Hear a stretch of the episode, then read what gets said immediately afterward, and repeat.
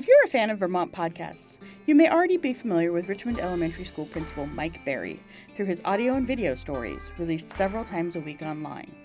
Today on the RESVT podcast, a potpourri of awesomeness. I hope you're ready for some time travel because this week on the RESVT podcast, we're going back in time to check in with the pilgrims and then into the future to hear about the new SBAC assessments. But more likely, you're familiar not with Principal Berry himself, but with the students at Richmond Elementary, whose voices form the heart of so many of the stories. Today on the RESVT podcast is me. I think Harriet Tubman should be on the $20 bill because Andrew Jackson was just basically the president. My hopes and dreams are to learn about the world and alpacas. How did one school administrator make podcasting such an integral part of the school's community? On this episode of the 21st Century Classroom, we look at how school change began with just one person and just one podcast. My name is Mike Berry. I'm the principal at Richmond Elementary School. Uh, last year, I did a bunch of podcasts about Writers Workshop. And I did that not to show off Writers Workshop. I did that because I wanted to learn more as an administrator so I could support my educators. And I did. I went and visited five classrooms, but while I was there, I had a recorder going, and I was able to come back and be a better uh, instructional leader because of that work. So the podcast wasn't in addition to, it was my job. And I took a little bit more of a, a relaxed uh, pace with that and just really spent time modeling. So if, if I wanted teachers to blog, I didn't say you have to have a blog you know but i modeled i have a blog myself and and what happened over time is people started taking risks and once they did, I jumped on it. I, I, said, I will support you. I will sit with you. We will build your blog together. I'll make it super easy. We'll link it. We'll do whatever. Um, so that there was uh, an internal motivation to, to take that risk. And I see that happening with videos, I see that happening with podcasts. Um, and now we're at a point where I can walk into a classroom, any classroom at any moment with the field mic and the teacher's comfortable, the kids are comfortable, and we can roll right into a podcast. It's, it's no longer a surprise or an exception. Uh, and what we see is that the more that we, we do stuff like that, or the more that we do it for the school, or that we do it just for the school social media, kids are aware of it and they know that it's an option. Mm-hmm. So they may not have known about podcasting prior, they may have been introduced to it, but they know that every couple of weeks there's one for the school. So now they know that's an option for them to do for their work. And the thing is, the digital stories Principal Berry's students make, well, they're amazing. Uh, so we had a gal last year who did a an interview with volunteer firemen, and she went out and I think she used an iPad or an iPhone, and she did she collected her own audio from the interviews, um, and she interviewed two volunteer firemen and wanted to talk to them about why they do what they do. My capstone project was firefighting. I cho- I chose firefighting because my dad's a firefighter and he's been talking a lot about his job lately and I really just wanted to learn more and I interviewed some guys from my dad's work. Why do you want to run into a burning building? Uh, I would like to run into a uh, burning building because just because you you're helping somebody out, you're saving somebody. Uh, one of the videos that we did, uh, we had a second grade class last year that got on the kick to change the face on the twenty dollar bill, and so uh, the teacher came to me and said, The kids want to do something with this. I just don't know what to do with it. And so we said, Let's make a video. Dear Mr. President, I think Harriet Tubman should be on our $20 bill. My first reason is because there are no women on money yet. My second reason is because we don't honor girls who help the world get to be a better place. My third reason is because I'm bored of Andrew Jackson. I think Harriet Tubman should be on the $20 bill because Andrew Jackson was just basically the president. Harriet Tubman helped over 300 blacks escape slavery. Harriet Tubman helped blacks even after slavery was gone. Do you think uh, Mr. Berry should be on, on money? No.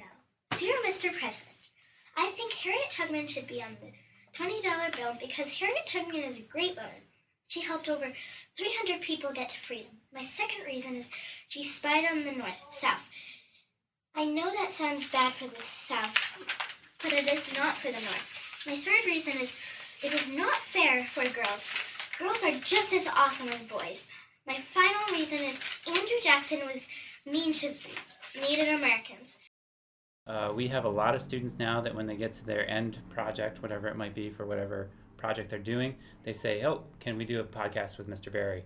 And that is like a crowning achievement for me. Um, and and I still think that the best podcasts we've ever done are student podcasts. With so many competing pressures on learning goals, why is digital storytelling so important in this school? If we do a piece on on writing and we showcase a particular grade level of writing, we don't just talk about the kids writing. We talk about the instruction behind it. We talk about the reasons why we're doing it, the challenges with it, the professional development connected with it, so that it's connecting to everybody in the school community, not just one segment. One of the things that we talk about is connecting beyond the school walls. But one of the examples that we give is um, so that grade two classroom that made the video about the $20 bill, other classrooms in the building didn't know that they were doing that. But when the video went out, they knew. So we flattened the organization so that they could connect. And the kids were able to see that connection locally and kind of translate it to wow other people saw that. I got home and my dad knew about the video you know? And, and so i think what developmentally is happening is that they're seeing that their voice is heard beyond the walls of the classroom. I think the other thing it does is in a healthy way remove some of the fear of that. Mm. like um, you've you've probably done this even with adults where you're setting up a video or a podcast and people are nervous. Oh or they say oh i don't like to hear my voice or you know things like that the kids here don't have that and the adults here don't have that and it's really something to see when you can see somebody confidently share their opinion. And i think that if if kids start later in life with that level of confidence it takes them that much longer to get to a point where they can share and connect. I'll have kids in here we just made a hopes and dream video for first graders. They've only been here two years. Had a had this uh, dslr camera set up on a tripod over here had a chair it's kind of a nerve wracking moment if you think about it. But these kids just walked in, sat down with their hopes and dreams. They knew exactly when to go and talk. And because of that, they were able to communicate their, their message because they weren't caught up in nerves. My hopes and dreams are to learn about the world and alpacas. My hope and dream is to um, learn um, more trick words. My hopes and dreams is to read lots of words. My hopes and dreams are to learn more about monarch butterflies in the ocean. This type of guidance and modeling, where the school principal can be found out in the bike circle or the running track or in any given classroom recording a podcast with students, will, Principal Berry hopes, help students with digital citizenship skills as they move up to middle school.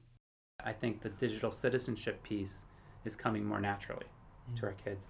And so as they move up to middle school and beyond, they have a, a whole slew of experience with seeing how it should look, how it can look, and how it can be positive.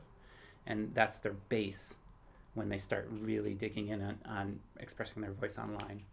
I think for kids moving into the middle school, I think it's all about that base knowledge.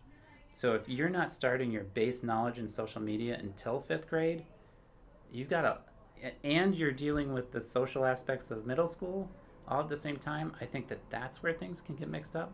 Whereas if you're in elementary school and you have a base knowledge of these things and it's not a surprise, I think you can better handle the two at the same time. But what has family and community response to the stories been like? What it's done is it's it's raised some really good conversations. So why are you sharing so much? You know, why is it important?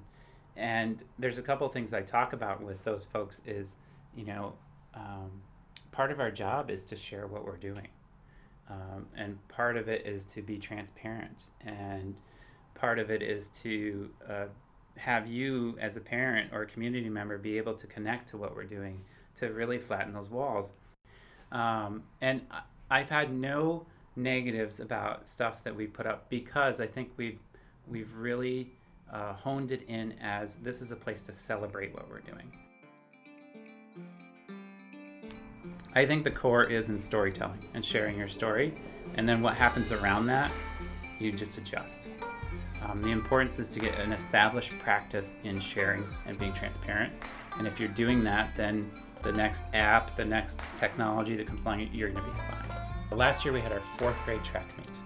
And um, at that track meet, uh, a, a, teacher here, Chris Arthur, amazing music teacher, and myself were there collecting audio and video and putting together a, um, the experience. And it was uh, kids from all over, kids from different schools. We had our, our field mic, for example, and I, I was talking to a group of kids and I had the field mic out, and these were students not from our school. And they didn't know what it was, they were petrified of it. Um, they didn't know what a podcast was. They weren't sure what we were going to do. And one of our students says, Relax, he's just doing a podcast.